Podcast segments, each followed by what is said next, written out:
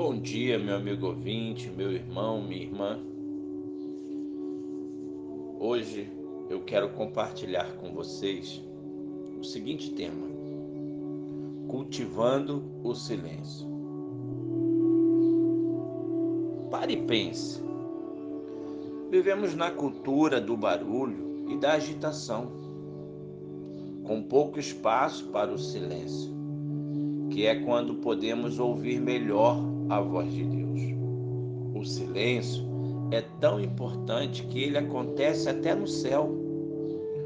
Quando o Cordeiro Jesus Cristo abriu o sétimo selo, o céu ficou quieto, num silêncio total, por cerca de meia hora. Veja lá em Apocalipse 8, 1. O silêncio precisa acontecer em nossas vidas.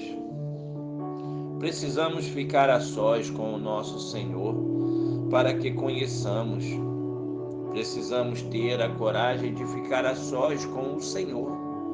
Na cultura do ruído, precisamos da quietude. Temos medo do silêncio, com medo que o silêncio nos afunde na noite escura da alma. O silêncio nos desnuda é por isto que corremos para encher os silêncios nos encontros, até nos cultos. Se desejamos ficar quietos, comecemos com a leitura da palavra de Deus, orando e meditando sobre trechos específicos.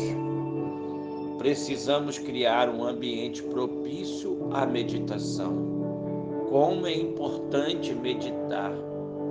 Precisamos de espaço ou de tempo para reorientar nossas vidas, estabelecendo metas ou restabelecendo alvos. O silêncio nos ajuda nesta tarefa. Salmos 141, no verso 4, nós lemos: Não permitas que o meu coração deseje fazer o mal, nem que eu ande com os que são perversos, ou tome parte na maldade deles, e que eu nunca esteja presente nas suas festas. Ah, meu irmão, como é importante nós termos um momento aonde nós podemos parar, pensar, refletir um momento a sós com Deus, um momento aonde nós podemos nos reorientar, colocarmos as nossas metas, os nossos alvos, os nossos ideais, organizando a nossa vida. Pare, esteja no silêncio, conversando com Deus.